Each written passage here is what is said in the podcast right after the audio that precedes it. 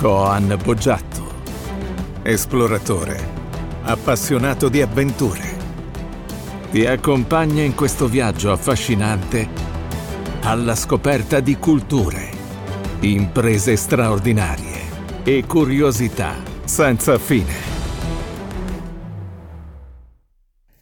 Benvenuto e benvenuta a questa puntata di Boggiatto Riserva, un episodio dedicato a puntate di podcast di altre trasmissioni che avevo fatto che vengono riproposte qui al Coan Boggiatto Show. Ti alzi al mattino e apri il giornale. Che cosa ti comunicano? Dal 2008 sono fallite 82.000 imprese e si sono persi un milione di posti di lavoro. Questo dovrebbe sconfortare, affliggere, buttare a terra gli imprenditori italiani e i libri professionisti. E invece noi diciamo no in barba a chi vuole fare comunicazione negativa, a chi vuole buttare giù chi tutti i giorni si alza, si tira sulle maniche, lavora, crea nuovi posti di lavoro, ci dà dentro, crede in un sogno, noi invece andiamo controcorrente e per ogni azienda che fallisce sappiamo che c'è un'azienda che invece ce la fa, che ci crede e che produce grandi risultati. E proprio con questa convinzione, con questa speranza quotidiana che si trasforma in risultati, oggi, 16 febbraio 2015, abbiamo tra poco l'opportunità di avere con noi in intervista un personaggio di fama mondiale che con fatti concreti ha dimostrato e dimostra esattamente il contrario. In questa puntata abbiamo il piacere e l'onore di avere con noi Alviero Martini, notissimo designer e stilista di fama mondiale che ha raggiunto l'apice del successo internazionale grazie, molti anni addietro, alla scoperta, alla creazione delle geobug, che hanno fatto scalpore in tutto il pianeta e facendo diventare Alviero Martini prima classe, ma soprattutto il nome Alviero Martini, un altro motivo di orgoglio per il nostro popolo italiano in tutto il pianeta.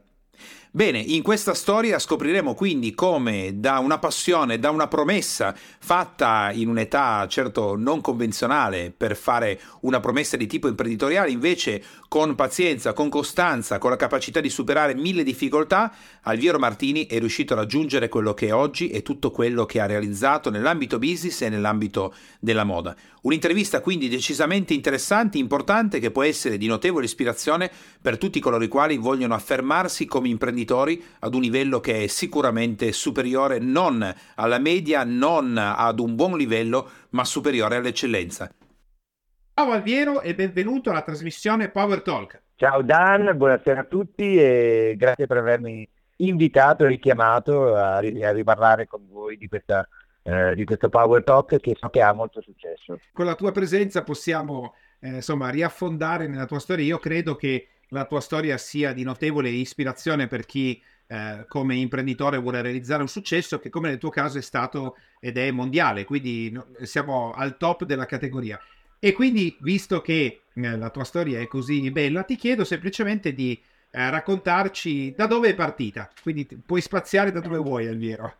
Ma guarda, la mia storia reale è partita a 38 anni, quando sì. ho ideato per una vetrina una valigia con le carte geografiche, ma in realtà, di questo poi magari ne parliamo dopo, in realtà era partita molti anni prima, eh, a otto anni, quando io avevo risposto ad una mia zia un po' petulante, eh, come fanno tutte le zie, eh, che chiedono ai bambini cosa farai da grande, e io eh, normalmente rispondevo sempre eh, farò il, il, pilota di aereo, farò il conduttore del pullman, era sempre tutto legato al viaggio, sì. farò il bigliettaio sul, sul treno, qualunque cosa. Quel giorno non mi andava di rispondere una cosa banale e le ho risposto non lo so siccome non lo sai, lo sanno tutti i bambini cosa faranno grandi. E io ho risposto, non lo so, ma so che farò qualcosa che non ha mai fatto nessuno. E questa mia zia mi ha risposto, eh, che presuntuoso, e cosa sarebbe questo qualcosa che non ha mai fatto nessuno? E io ho risposto, beh, se lo sapessi l'avrei già fatto, no? E mi sono reso conto che lei, mentre andava via con la, la, la collana che eh, sì. sondolava eh, e con una faccia un po' mm, così, un po' di eh, di disapprovazione per questo bambino un po' impertinente.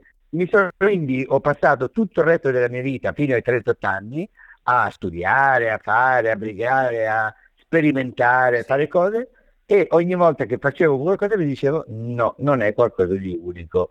Eh, ovviamente 30 anni tra un, un pensiero e, eh, e, la realizzazione dello stesso, eh, devo dirti che ho avuto anche molti momenti di sconforto, anche molti momenti di ma non è possibile, non, eh, forse ho, ho, chissà che cosa voglio, forse non so che cosa voglio, però sapevo che comunque quel qualcosa di unico lo avrei trovato perché era la mia volontà, la mia determinazione e soprattutto la, la certezza di sapere che qualcosa veniva, non aveva importanza sì. quando sarebbe arrivato, ma eh, è, è, arrivato. Naturalmente tutto questo col senno del poi avevo preso l'impegno, perché prima ogni tanto ci pensavo e mi dicevo solo eh, che presuntuoso, ma cosa hai detto, ma cosa ti sei impegnato eh, a fare con questa battuta, con questa cosa qui, in realtà invece proprio mettevo l'arte, la, la prendevo l'arte e la mettevo da parte, ho fatto mille mestieri, e tutti i mestieri inerenti poi a quello che avrei fatto successivamente, quindi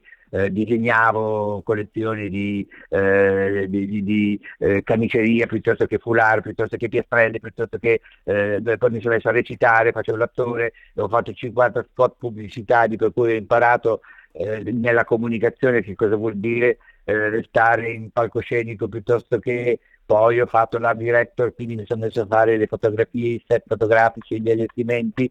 Insomma, devo dirti che eh, tutte le cose che facevo mi davano una certa soddisfazione, un certo, una certa carica, però eh, era sempre qualcosa di non, di non, unico.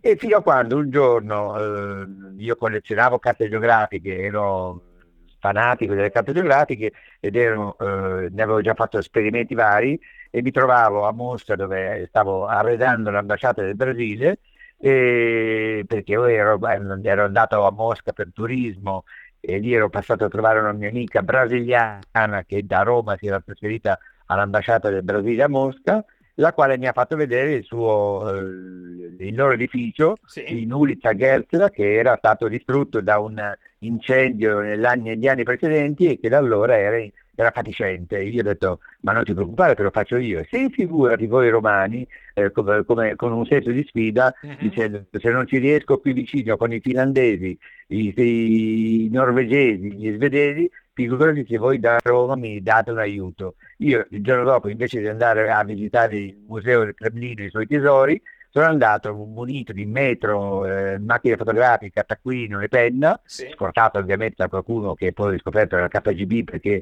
all'epoca c'erano le, l'ossessione del, del, del, dello spionaggio. E ho fatto questo, questa visita al, al, palazzo dove ho preso le misure, sono tornato a Roma eh, e ho fatto poi le, le varie proposte, la proposta A, la proposta B, la proposta certo. C, eccetera, eccetera. E eh, in, nel giro di una settimana ho rimandato su a, a, Mosca quelle che erano le mie proposte. Le proposte, inutile dirti, che sono state non solo eh, meravigliati dal, dal tempo e dalla velocità con la quale io ho realizzato queste cose, ma soprattutto sono state apprezzate e il Ministero degli Interni portoghese, brasiliano, ha diciamo, partorito la prima tranche di finanziamento sì. e hanno dato corso ad un lavoro che invece di eh, sei mesi come doveva diventare sono durati poi due anni perché poi abbiamo ristrutturato tutto il palazzo perché, perché il successo della riuscita della prima parte ha fatto sì che eh, abbiamo poi ristrutturato anche la seconda. Nell'ultimo eh, giorno del sì. mio soggiorno a Mosca, erano ormai due anni che giravo per Mosca con la mia macchina, targata a corpo diplomatico, però giravo a Mosca da solo, mi sono fermato sull'Arbat eh, per fare acquisti una, eh, perché portavo sempre souvenir, andavo le gite domenicali eh, a Pavlos piuttosto che a vedere la, la, la, diciamo, che, che, cosa c'era intorno eh, a, a Mosca.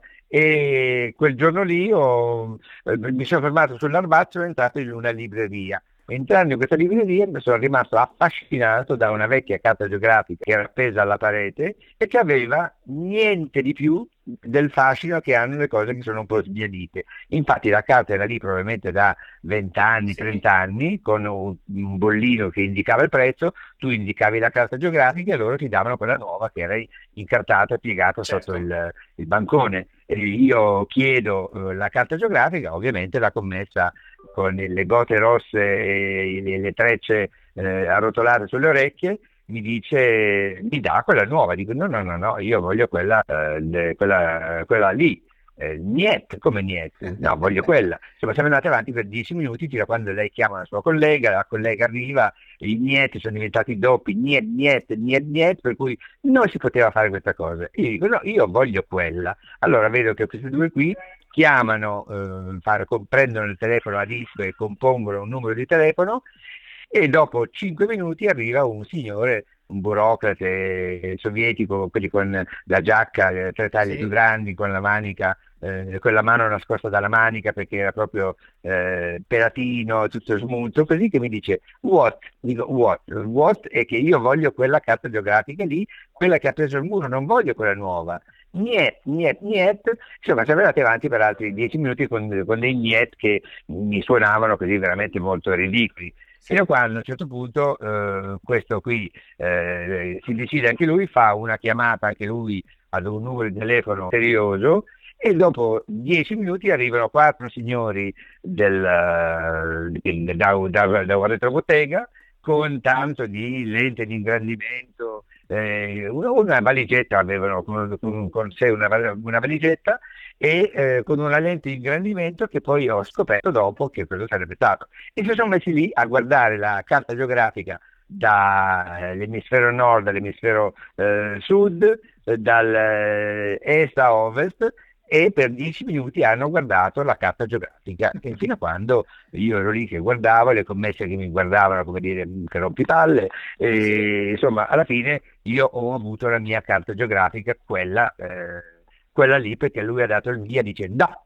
che voleva dire sì, sì. e ho sentito questo da suonare eh, nel mio orecchio e ho detto oh finalmente, e ho visto questa che prende le forbici, stacca la cartina geografica e me la eh, consegna. Mi ricorderò per tutta la vita che eh, sulla porta prima di uscire mi sono voltato e c'erano i quattro eh, i, i ispettori, il direttore, le due commesse che mi guardavano e scuotevano la testa in senso di ma questo qui è proprio scemo. E vabbè, comunque io sono uscito, sono eh, tornato, tornando a casa, ho trovato una ventina di messaggi perché mancava da un po' di giorni in segreteria che dicevano mia mamma, mia, la mia famiglia, ma soprattutto uno che mi diceva eh, guarda che abbiamo smontato una vetrina, io facevo anche il veterinista, avevo una vetrina in via Condotti a Roma, abbiamo sven- eh, smontato la vetrina, ti aspettiamo domattina per rifarla ho detto, Dio mio, adesso cosa gli faccio a questi? Sì. E ovviamente ho detto, vabbè, nel frattempo faccio le cose più urgenti che sono sistemare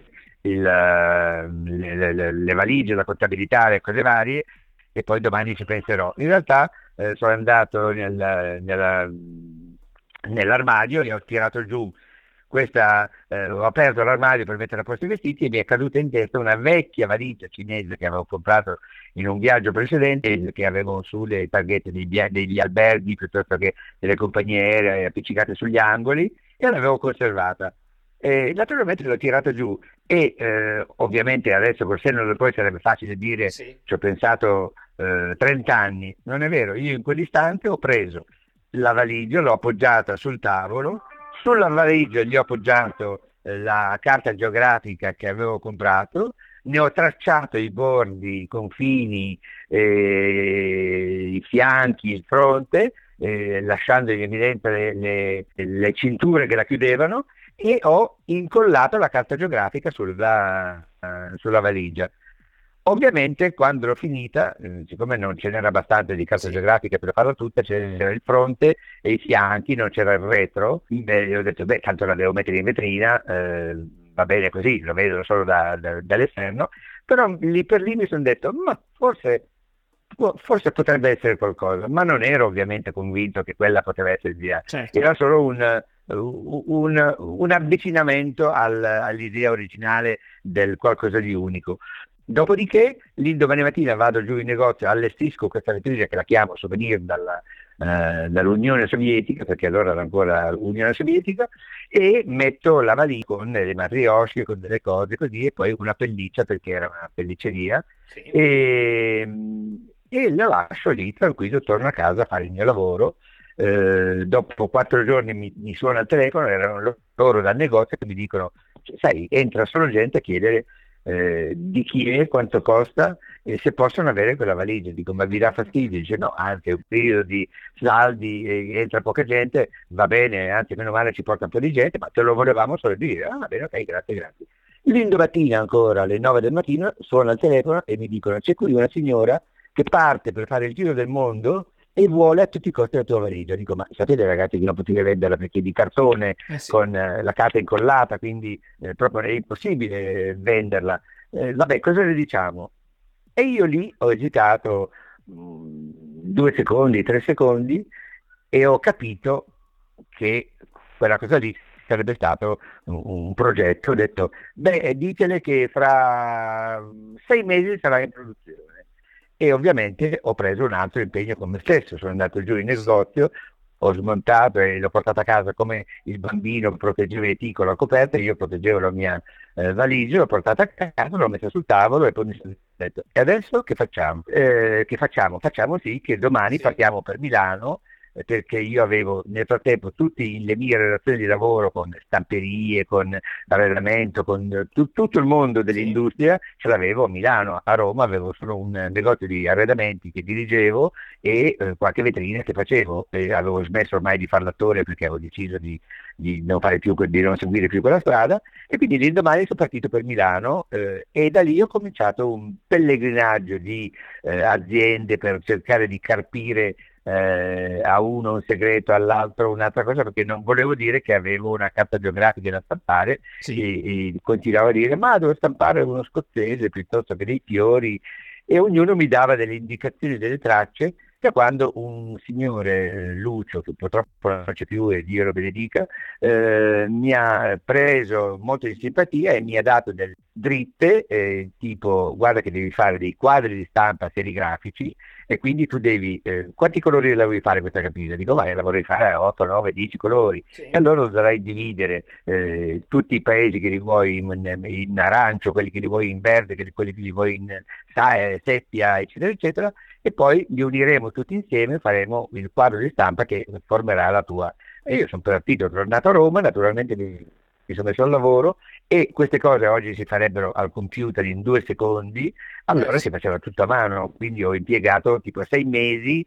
solo per realizzare nove lucidi che erano uh, uno con le sfumature del, del, del verde, l'altro del, dell'arancio, l'altro del seppia, l'altro del marrone, l'altro del bordo e eh, per, per, porre poi questa cosa. Naturalmente avevo lasciato per ultima quella con tutte le scritte dei paesi, dei mari, dei monti, dei confini, eccetera, eccetera. Perché? Perché lo, lo facevo con i trasferibili, i letraset, le famose lettere trasferibili, sì. eh, che si partiva dal, dal, dal, dall'alto e si scendeva perché sennò rischiavi con la, la mano eh, di, di, sporcare oppure di graffiare il, una parte di una lettera, per cui sono partito dal Polo Nord sì. e poi andando a destra e a sinistra sono arrivato fino al Polo Sud e finalmente ho finito la, la carta geografica. Ho consegnato questi nove lucidi a, a, Lucio che li ha fatti diventare nove quadri di stampa e eh, tutte le aziende che io incontravo mi chiedevano scusi ma quanti metri vuol fare di produzione? E io che ne sapevo? Io dicevo sempre ma non lo so, 5 metri, 5 metri, noi meno di 5.000 non facciamo niente.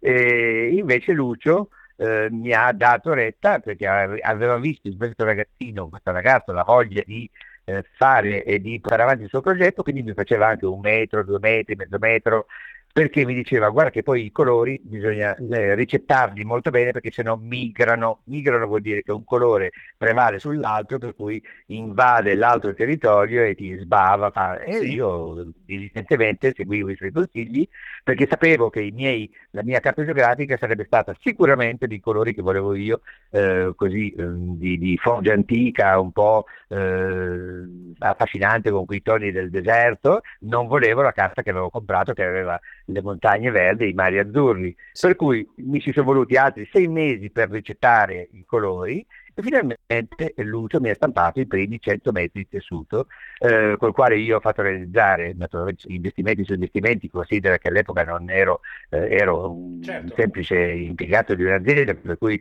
eh, le vacanze erano una volta all'anno, sì. i viaggi erano pochi, ma comunque viaggiavo il più possibile, però eh, avevo un budget anche eh, limitato, perché per quanto guadagnassi comunque bene, avevo la casa da affrontare, tutta una serie di cose, però mi sono detto questo è il caso di investire investire e mi sono messo lì a eh, investire, ho preso un artigiano che mi ha confezionato eh, 18 pezzi tra valigie, eh, borse, eh, portafogli, zainetti, cose varie sì. e, ovviamente ho pagato, saldato, mi sono portato le valigie a casa con un avanzo di tessuto perché non era, eh, era, era più sufficienti 100 metri e l'ho portato a casa e l'ho messo in casa e da lì è cominciato la processione degli amici tutti a dirmi ah che bello io voglio questa, ah che bello io voglio quell'altra a me piaceva moltissimo, per cui ero, ero già convinto che se, se, per caso non piaceva a uno, comunque io avrei avuto una mia collezione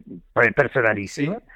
E fino a quando tra tutti questi amici, gli amici possono essere generosi, possono essere eh, indulgenti, possono essere di parte, possono essere eh, a volte eh, affettuosi e magari non ti dicono la verità. Comunque fi- finalmente tra questi amici arriva anche un carissimo amico che è un grande hairdresser di Roma, Sergio Valente, che ehm, vede le cose e mi dice Alvi, ma tu hai tra le mani una bomba, ma tu non sai che cosa hai tra le mani. E dice, eh, che cos'ho? Dice, ma no, ma tu hai, un... Ah, questa è un'idea pazzesca. E lui prima di me capisce che l'idea è veramente grande. Mi sì. dice, benissimo, questa cosa qui non la devi presentare alla stampa italiana perché la stampa italiana non ti conosce, non sei nessuno, quindi faresti molta fatica a presentarla, la devi presentare alla stampa americana. Dico, ma scusa, se la stampa italiana non mi conosce, non sono nessuno, figuriamoci certo, la stampa certo. eh, americana. Cioè, no, anzi, la stampa americana proprio eh, ti può accogliere proprio come eh, il designer italiano che viene lì, anzi eh, adesso prendiamo appuntamento, degli appuntamenti e si mette lì al telefono, fissa una decina di appuntamenti con i giornali più grandi eh, in America, che erano WWD, Vogue, Mirabella, Harper's Bazaar, New York Times, eccetera, eccetera, e io stampo dei biglietti da visita dove scrivo sopra eh, l'indirizzo di casa che corrispondeva a showroom, sì. una mia amica che mi accompagnava, eh, che era negata per le pubbliche relazioni, però era diventata PR, perché non volevamo fare gli immigranti. Certo. Per cui arriviamo a New York, altro investimento perché dobbiamo prendere una suite al Mark Hotel su Madison Avenue perché eh, la stampa bisognava accoglierla in un in una certa situazione non avendo uno showroom a New York. E finalmente arriva la prima giornalista, eh, io avevo allestito tutto il mio, eh, la, la, la, mia suite con le valigie e le borse così, arriva questa Anne-Marie Shiro del New York Times, sì. una firma molto importante e pungente della, della critica e del sociale americano, che eh, già averla lì, io già tremavo ed ero già sudato solo all'idea che lei fosse lì, soprattutto che fosse lì che non mi ha rivolto neanche una parola, ha guardato la collezione sì. e poi mi dice raccontami come ti è venuta questa idea. E io comincio la storia tornando da un viaggio di lavoro a Mosca con, eh, dove ho trovato una vecchia carta geografica russa eh, su una valigia cinese, taratì, taratà, mm-hmm. eh, le racconto la storia di, di, di come è successo e lei sì. mi fa eh, chiude il taccuino e dice no, guardi, una bella idea, però tutta inventata, questa è una storia di marketing. Dico, no, guardi, veramente è la mia vita, raccontamela di nuovo. Allora io, tornando in un viaggio di lavoro a Mosca, e le riracconto la stessa storia di prima. Lei mi dice, e noi abbiamo una storia così e non la pubblichiamo, lei mi dà l'esclusiva. Io dico, ah, prego, prendila. E quindi questa chiama la redazione, fa venire un fotografo eh, in, eh, in albergo per fare le foto a me e alle valigie, e intanto si fa raccontare la storia per bene con dei dettagli e il fotografo arriva, scendiamo giù per strada, stava più vigilando, quindi il fotografo mette i piedi per terra per appoggiare sì. le borse, si forma un capannello di signore intorno che ah, how interesting, ah, how nice, ah che belle, che cosa sono, di chi sono? Eh? Insomma, la giornalista era fiera di aver scoperto anche lei un progetto che era di sicuro successo. Sì. L'unico che non aveva capito ero io, o che comunque non potevo avere la percezione di quello che, perché ero troppo coinvolto. Eh, sta di fatto che poi lei è andata via, io torno su, rimetto, risistemo il room perché dopo un'ora avevamo un altro appuntamento con WWD, arriva Kimberly Ryan, che era un'altra giornalista molto importante, la quale entra e dice oh my god non ho mai visto niente di simile tra la io voglio l'esclusiva un'altra e prenditela se gli do l'esclusiva anche a lei e per fortuna era un mensile per cui uno sì. era quotidiano uno era un mensile ho dato esclusiva a 10 persone senza sapere come funzionasse la stampa perché non era nel mio settore sì. per fortuna erano tutti eh, riviste, una mensile, una settimanale, uno un supplemento, uno un quotidiano, eh? quindi non ho avuto poi problemi di eh, conflitto con l'uno o con l'altro. Sì. Comunque, per fartela breve, ho passato una settimana a New York incredibile con eh, tutto questo successo di, di, di, giornalisti che venivano, che urlavano al, al nuovo designer sì. e io di, che, li, che, mi divertivo, però in realtà eh, dicevo vabbè sarà un modo come un altro per liquidarmi eh, fino a quando poi il sabato, eh, andando in giro per strada, perché partivamo la domenica e facevamo un po' di shopping, eh, ero giù per Lexington Avenue e c'è una signora che mi segue sì. e che mi chiede, eh, mi batte le, le, con le dita sulla spalla e mi dice eh, scusa se sto per fare quello che faccio, ma mi devi dire dove hai preso quello che hai detto. E io dico, ma guarda, è un prodotto italiano, come si chiama? Beh, guarda, si chiama, eh, si, si, chiama, dico, Susanna, intanto chiamo la sì. dico, è il tuo momento di fare le pubbliche relazioni. Susanna viene e dice, ah, by the way, eh, si chiama Alviero Mattini perché lui è il designer. What? Questa qui mi prende per la mano e mi porta nel suo ufficio che era lì, proprio in Lexington Avenue, e questa qui era la compratrice sì. per tutta l'America del reparto borse di Bloomingdale's. Ora, a questo punto della storia, tutti mi dicono, eh, dico, beh sì, sicuramente una situazione fortunosa, sì. però erano 30 anni che mettevo in giro, in circolo l'energia e prima o poi l'energia si incontra. Se tu la canalizzi e la indirizzi, prima o poi questa energia si ritrova con qualcosa di, eh, che, che ti porta lì dove poi devi essere. Insomma, questa signora viene, eh, mi porta in ufficio e mi dice eh, quanto è grande la tua collezione? Io, ma una, una ventina di pezzi. Eh, dice, ma vorrei vederla, eh, ma oggi non ho tempo. io martedì sono a Roma eh, perché devo venire per fare degli acquisti per un sì. altro marchio. E dico, ah, benissimo. Dice, vengono al suo showroom. Dico, guardi, lo showroom in questo momento è impraticabile, perché ovviamente era casa mia, sì, l'indirizzo certo. che le avevo dato. Eh, a quel punto decidiamo di fare un altro investimento, chiamiamo da New York l'Hotel d'Inghilterra di Roma, prenotiamo un'altra suite e l'aspettiamo il martedì. Allora poi eh, tutto questo sul tema che la domenica partiamo dall'America per tornare, arriviamo lunedì mattino eh, a Roma, felici e contenti perché avrà passato una settimana veramente meravigliosa.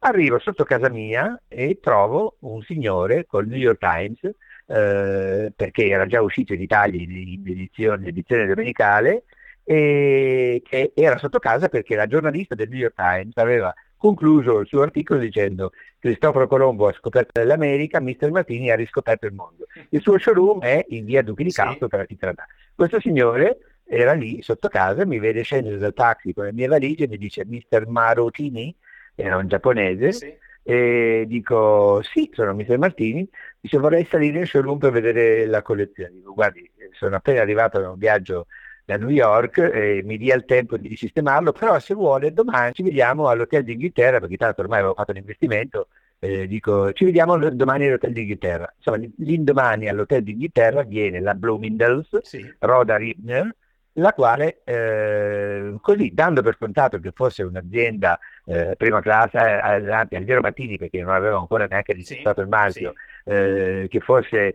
una, una maison di, di, di, storica, mi dice ok allora questo qui me lo fa diventare di tre misure, questo qui lo sviluppiamo orizzontale, verticale e diagonale, insomma la collezione diventa di 60 pezzi nel giro di, di pochi minuti e lei mi ordina 3.000 pezzi per i Bloomingdale's, eh, per sei Bloomingdale's d'America dove avrebbe fatto il test a, ad aprile, qui eravamo a febbraio. Eh, va via la signora di Bloomingdale's, noi prendiamo i 3.000 pezzi venduti, naturalmente senza sapere come avrei potuto produrli perché era l'ultima delle cose che, avevo, che non avevo ancora affrontato, viene, entra il signore giapponese, si presenta ed era il responsabile della, una delle più grandi trading company giapponesi, perché tu sai che in Giappone sì, non sì, vendi se non attraverso le trading certo. company, perché loro devono garantire al loro mercato, de, soprattutto poi ci sono delle leggi e delle normative tali che tu non puoi vendere eh, direttamente, devi passare attraverso le trading company. Questa trading company distribuiva eh, Bulgari, Fendi, distribuiva Chanel, Vuitton, distribuiva i più grandi marchi e mi propone un contratto di 5 anni e mi fa un immediato ordine di 7.000 pezzi di prova sì. e io mi trovo con 10.000 pezzi di borse ordinate, cosa che oggi, eh, se succedesse oggi, eh, brinderemmo alla, all'uscita dalla crisi, all'epoca era tutto normale. Sì. E per cui eh, l'indomani mi dico, wow, e adesso che faccio? Niente, parto con la mia valigia, le mie valigie eh, sulla macchina, prendo un paio di appuntamenti, anzi tre o quattro, con produttori che nel frattempo avevo conosciuto, uno era l'amico di una mia amica, l'altro era lo zio della, di un mio parente, eccetera, eccetera, e prendo appuntamenti telefonici da Roma dicendo domani vengo su Milano, mi, se mi potete ricevere, uno mi dice sì, l'altro mi dice guardi domani non posso, quell'altro dice sì sì venga, venga quando lei è qui mi chiama, io domani arrivo su e eh, il primo che visito, eh, mi ricordo sono arrivato leggermente in ritardo, era mezzogiorno e un quarto, le fabbrichette sì. dalle parti della Brianza chiudono a mezzogiorno e quindi suona, suona, suona eh, questo qui eh, esce, non esce, anzi apre la, la, la, finestra della sua fabbrichetta e mi dice cosa vuole? Dico ma si ricorda avevamo un appuntamento? Sì, dice ma lei è arrivato, c'era in pausa pranzo, dico ma se vuole passi più tardi, no no mi dica cosa vuole. Dico, ma guardi io ho un progetto qui da farle vedere, eh, non, non, è che posso dire due secondi, guardi le porto via veramente cinque minuti. E lui mi risponde, ma lei non è Versace o Armani, no? Dico, no, io mi chiamo Martini. Dice, beh, allora guardi, parti un'altra volta, eh, oggi non ho tempo per lei. Io, con le pive nel sacco, ma se, senza neanche sì. troppo, parto, vado dal prossimo che guarda e dice, mo sì, non lo so. Eh. Poi finalmente vado dal terzo, eh, il quale la vede, vede la collezione, non capisce assolutamente che sarebbe stata una cosa sì. di grande impatto, però aveva un amico che eh, lavorava nel settore e col quale voleva confrontarsi e mi dice eh, ma tu me le puoi lasciare qui? Io ovviamente lasciare le mie valigie lì da lui mi, mi venivano i brividi perché dicevo qui c'è qualcuno che copia qualcosa eh? e, però non avevo altre scelte, sono partito per Roma eh, lasciando a lui eh, le valigie, tutta la mia collezione, portandola via per un pezzo, giusto per, per vedere se sparisce almeno ho almeno un ricordo. E andando a Roma sono corso all'ufficio brevetti a registrare il marchio che si chiamava prima classe perché volevano invocare il, eh, l'epopea sì. dei grandi viaggi, sì. eccetera, eccetera, ma eh, reduce anche di quello che mi aveva detto la giornalista americana, dice lei ha un marchio così e non mette il suo nome e quindi avevo registrato il marchio prima classe by Alviero Martini certo. eh, che poi è rimasto negli anni eccetera, eccetera. poi passa una settimana questo signore non mi chiama io torno su di Corsa Varese e scopro che le valigie non ci sono più perché nel frattempo è passato di lì un suo amico che andava alla fiera di duty free di Orlando in sì. Florida eh, e se le portate dietro per fare un test per capire se era un progetto che piaceva o no. Combinazione, mentre ero lì, questo arriva, ritorna con l'ordine per 57 negozi nei Caraibi. Quindi questo signore che si chiamava Rossi, si chiama Rossi, tuttora sì. eh, vivo e vegeto ed è avarese, eh, si convince che forse il progetto eh, può essere e mi garantisce la produzione di quei 10.000 pezzi di cui io avevo bisogno.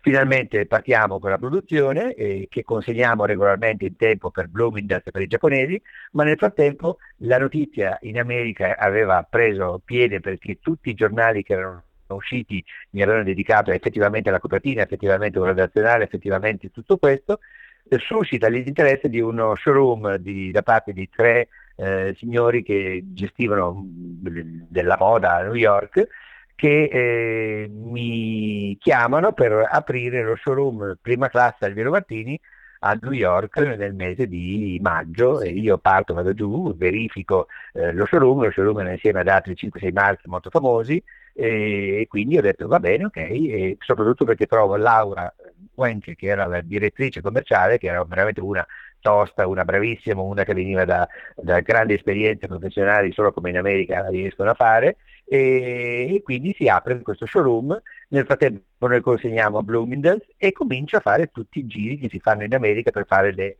presentazioni che si chiamano personal appearance, eh, ovvero le apparizioni personali, quindi mattino Chicago, pomeriggio Detroit, mattino Minneapolis, pomeriggio eh, Dallas, poi Texas, poi, eh, poi insomma giravo San Francisco, Los Angeles e ho fatto sì. il giro veramente di un mese, eh, Atlanta, Philadelphia e quindi qua guardia per andare a Washington DC perché avevamo tre personal appearance in, in uh, Washington DC, in due Bloomingdale's e in un Macy's. Uh, saliamo sull'aereo e la mia amica, che era con me, la mia amica, era diventata sì. la mia amica, la mia assistente eh, Laura Wenke, apre il quotidiano, il uh, quotidiano di moda che si chiama Women's World Daily e eh, scopre dentro un supplemento con eh, quattro pagine, di quattro pagine, con tutte le fotografie delle mie borse, però presentate con un altro nome. Sbianca mi dice, oh my god, hanno fatto le copie. Dico, come? Sì, dice, questa qui è eh, mafia newyorkese sì. specializzata in copie, hanno 33 cause in corso, loro fanno, fotografano le tue borse, le presentano, loro false ovviamente, se per caso il prodotto non piace non hanno fatto investimenti. Certo. Io naturalmente volevo aprire l'oblò del finestrino, buttarmi giù perché ero talmente sconvolto e, e, sono andato a fare questi personal appearance, non vi dico con quale stato d'animo, sì. E poi sono tornato una sera a New York eh, con Laura eh, che eh, conosceva un suo avvocato, lo conosceva molto bene perché era suo marito, eh, mi porta dal suo marito avvocato in questo studio legale di New York, quelli tipo eh, 18 piani, con sì, librerie sì. da, da, tutte le parti, il quale comincia a studiare il, il caso e dice ma come fai a dimostrare che queste sono le tue valigie?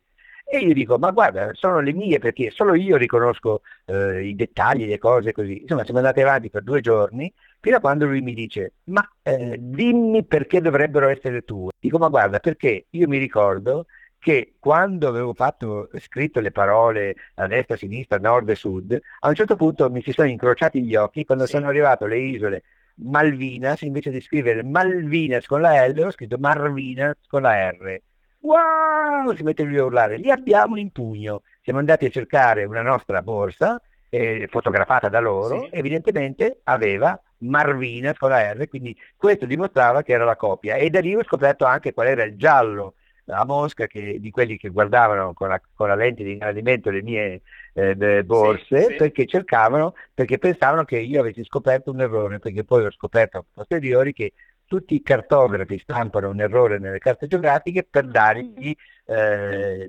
l'identità, perché se qualcuno lo copia, copia anche l'errore. Sì. E insomma, per fartela breve, con questa storia dell'errore Marinas abbiamo vinto la causa in America e poi io sono tornato, da lì è cominciato tutto il, il viaggio, un viaggio fantastico che è durato per, dal 1991 al 2005 ed è successo veramente di tutto, nel 94 eravamo l'ottavo marchio più venduto sì. in Giappone eh, insieme a Vuitton, Chanel, Hermes, eh, Gucci eccetera eccetera, eh, poi è arrivata la crisi del 96 del Giappone che ha cominciato a rallentare le, le vendite poi eh, è arrivata un po' di crisi in Italia perché il Giappone effettivamente aveva trascinato un po' di, di crisi anche in Italia e io lì ho dovuto verticalizzare l'azienda eh, in qualche sì. modo facendo entrare sì. dei soci, eh, soci con i quali sono rimasto in società fino al 2005 poi a un certo punto non avevo più un accordo eh, di sintonia con questi soci e sono uscito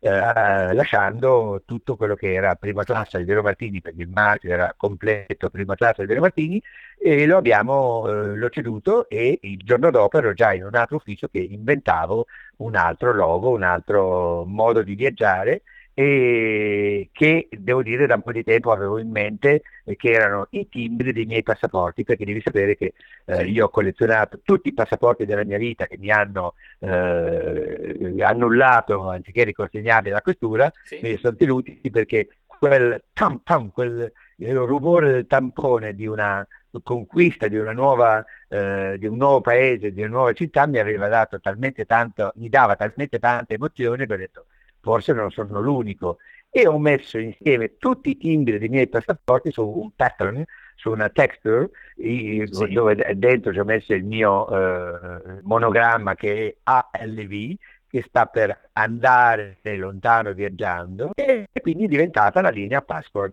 La presento, ha un um, discreto successo, eh, certamente veniva da, eh, reduce dal fatto della carta geografica, questo aveva un impatto un pochino più elegante, con cinque varianti di colore, quindi non, non era un solo colore, sì. quindi aveva eh, delle caratteristiche sicuramente di grande vantaggio rispetto alla carta geografica, però era sicuramente meno di impatto rispetto alla carta geografica, anche se poi invece nel tempo si è scoperto che la gente ha eh, lungamente e largamente preferito questo perché era molto più sobrio, molto più... Certo. Eh, ecco. E da lì sono partito con questa avventura eh, andare lontano viaggiando e sono ancora qui che eh, vado lontano viaggiando, studiando, pensando e sviluppando un po' le varie cose. Ecco, questa è un po' in sintesi la mia, eh, la mia storia che parte appunto da un pensiero eh, formato a otto anni eh, che determina eh, qualcosa nella tua vita, mette un punto saldo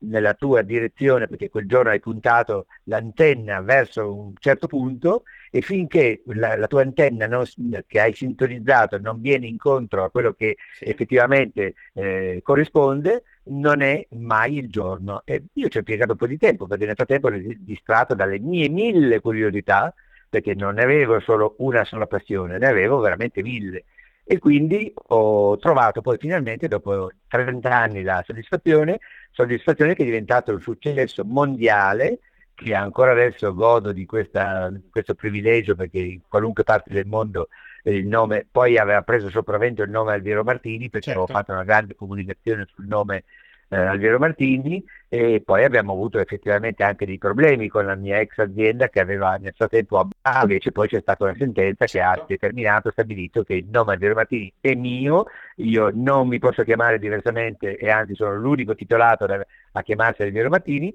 e loro hanno l'obbligo di usarlo con una dimensione e un carattere molto inferiore rispetto a prima classe. Questo fa sì che oggi io eh, proponga la mia collezione ALV eh, in 5-6 declinata in 5-6 differenti collezioni, compreso la Home Collection, eh, gli articoli per la casa, e, e, guarda lì ritorno al mio fatto di aver fatto sì. l'arredatore, quindi disegno tessuti, disegno eh, arredamento, quindi è un po' un, uh, un ripartire se vuoi proprio dal, dal, dal, dalle origini e mi sembra veramente ogni tanto di essere lo stesso ragazzo, anche se ho qualche anno in più, anche se effettivamente i tempi oggi sono molto cambiati per via di tutta la situazione mondiale che si è venuta a creare, quindi se una volta trovavi il signor Lucio disponibile a farti eh, 10 metri di prototipo eh, solo per, per, passione, oggi eh, qualunque azienda per farti mezzo metro eh, ti spedisce un, uh, un bollettino uh, postale da compilare perché devi sdoganarlo con 200 euro per dire, ecco, non è più, uh, siamo, siamo, tutti veramente molto, eh, si è ridimensionato tutto e tutto certo. a un costo, quindi anche il prototipo ha un costo e quindi i giovani oggi possono incontrare qualche difficoltà in più, ma non è la difficoltà che deve fermare, che deve arrestare il processo evolutivo di un pensiero, perché quello che lo porta avanti è la volontà, la determinazione e il fatto di visualizzare un progetto e farlo suo, fartelo tuo e portarlo avanti fino a che ci credi, perché se è una cosa nella quale ci credi, ci crederai per tutta la vita. E purtroppo questo è il sacrosanto ed è stata la mia condanna da una parte perché ho, ho, voluto credere fino all'inverosimile ed è quella che sto portando avanti adesso credendo assolutamente che andare lontano viaggiando sia un nuovo modo di viaggiare e che evidentemente si supererà anche in questo momento difficile eh, che è un po' eh, in tutti i settori e in, in tutti i lati del mondo però si può veramente ritornare a a, a rivivere un, un, mondo di eh, viaggio e di, eh, di, di, di, filosofia di viaggio attraverso i timbri dei miei passaporti. E, senti Alviero, intanto ti ringrazio per la, aver rivisitato la tua storia che è straordinaria, è possibile anche trovare eh, nel, nel, tuo libro in cui racconti appunto la tua storia dagli albori, diciamo così, da, da, quei famosi otto anni, che tra breve anche uscirà in formato ebook, quindi lo troveremo anche in formato digitale. Siamo in chiusura dell'intervista. Esatto, Io esatto. ti chiedo, Alviero, in pochissimo cosa puoi consigliare oggi a un imprenditore che ha grandi ambizioni, eh, veramente grandi, cioè che vuole raggiungere qualcosa di, di, impatto e che ovviamente è in strada. Cosa, qual è il consiglio che puoi dare in così riassunto? Dici, ecco, dovresti fare così, secondo te? Beh, innanzitutto di non farsi mai scoraggiare dalle porte in faccia perché eh, è vero il detto che se si chiude una porta si apre un portone per cui eh, magari quel, quel, giorno quel tizio non ha capito assolutamente niente o non aveva tempo o aveva semplicemente l'umore in ribasso per cui non aveva tempo di dedicarti tre minuti, ma quel signore là eh, poi dopo un qualche anno è diventato un nostro produttore sì. eh, perché la sua azienda era andata in fallimento e, e quindi eh, lui pensava che io non lo facessi lavorare per il nostro precedente incontro, invece ha detto no, semplicemente lei il, a chiunque si presenti le dia comunque retta perché potrebbe essere la svolta della sua vita. Quindi a chiunque dico non spaventatevi delle porte che si facciano, non spaventatevi dei mille eh, inciampi, degli ostacoli che ovviamente più eh, si alza il tiro, più diventano alti gli ostacoli e, e, e, continuare a, con determinazione a portare avanti il vostro progetto. Determinazione significa eh, a volte anche rivedere eh, la, la, come, come, indirizzare l'investimento piuttosto che, ma mai abbandonarlo, perché un, un progetto abbandonato è un uh, possibile uh, figlio lasciato per strada che invece bisogna portare avanti. Si evince benissimo dalla storia che hai raccontato, che è ricca di momenti in cui non hai mai lasciato niente per strada e sempre, sei sempre andato oltre anche se appunto le porte a volte venivano sbattute in faccia. Adesso Alviero sei da tempo in questa bellissima avventura con la linea eh, molto molto bella di andare lontano viaggiando. Oggi eh, se eh, io voglio trovare Alviero Martini, eh, il website è? Il website è eh, www.alvieromartinidesigner.name Okay. Molto semplice, il mio nome e cognome certo. con designer tutto attaccato, punto name, che appunto eh, è il prefisso che identifica i, le persone fisiche. Per cui www.albieromartinidesigner.name. Lì ci sono tutte le informazioni, i contatti e tutte le collezioni che sono eh, visibili che io consiglio di andare a visitare perché la collezione è molto bella, poi eh, personalmente sono appassionato di viaggi, mi appassionai tantissimi anni fa della, della linea Alviero Martini prima classe, anche se un po' era diciamo così verso il femminile ma comunque si poteva andare lontano viaggiando ha un taglio molto molto bello quindi vi consiglio di andare a vedere la linea e eh, così eh, magari acquistando un, un, quelli che io chiamo oggetti di design non solo di eh, come posso dire di abbigliamento o eh, accessori eh, insomma in qualche modo eh, ci si accompagna alla tua avventura che stai vivendo con questa bellissima impresa quindi ti ringrazio tantissimo Alviero del tuo tempo. Grazie mille a voi. E ci risentiamo prestissimo, grazie ancora e buona serata. Grazie, saluti a tutti e buon lavoro e soprattutto sognare ad occhi aperti, perché come dice Edgar Allan Poe, chi sogna ad occhi aperti conosce molte più cose di chi sogna soltanto ad occhi chiusi. Abbiamo quindi finito di ascoltare la straordinaria storia di Alviero Martini. Quali sono gli spunti che portiamo a casa per il nostro business, per la nostra attività da libero professionista? quali sono i tratti comportamentali che Alviero al tempo ha messo in campo per poter raggiungere un successo planetario. Beh, di spunti ce ne sono tanti, ma qui ne evidenzieremo solo alcuni, quelli che io ritengo siano più importanti. Come hai sentito nella storia, più volte Alviero ha citato che ad ogni porta che si chiude si apre un portone ancora più grande la determinazione che ci ha messo a superare tutte le difficoltà e ad aspettare, anche senza sapere se mai avrebbe realizzato quella famosa promessa che aveva fatto a sua zia, che come definisce lui era stata un po' petulante, lui aveva risposto farò qualcosa che nessuno ha mai fatto. L'avrebbe realizzato 30 anni dopo, in un'ascesa irresistibile. Quindi costanza, determinazione e continuare a crederci, a continuare, a prendersi anche le portate in faccia. L'altro aspetto comportamentale che Alviero ha messo in campo e che denota una grande capacità di voler eccellere nell'esistenza è aver fatto una serie di attività e professioni molteplici, tutte con grande successo. vuol dire che in qualche modo l'attenzione che veniva messa in ogni attività era legata a eh, passione, dedizione, voglia di eccellere in quello che si stava facendo. E questo ha reso il bagaglio culturale, professionale, psicologico anche del Viero decisamente importante. Questi già da soli sarebbero dei punti che, se applicati quotidianamente, possono contribuire ad avere una percentuale maggiore di possibilità di manifestazione di risultato.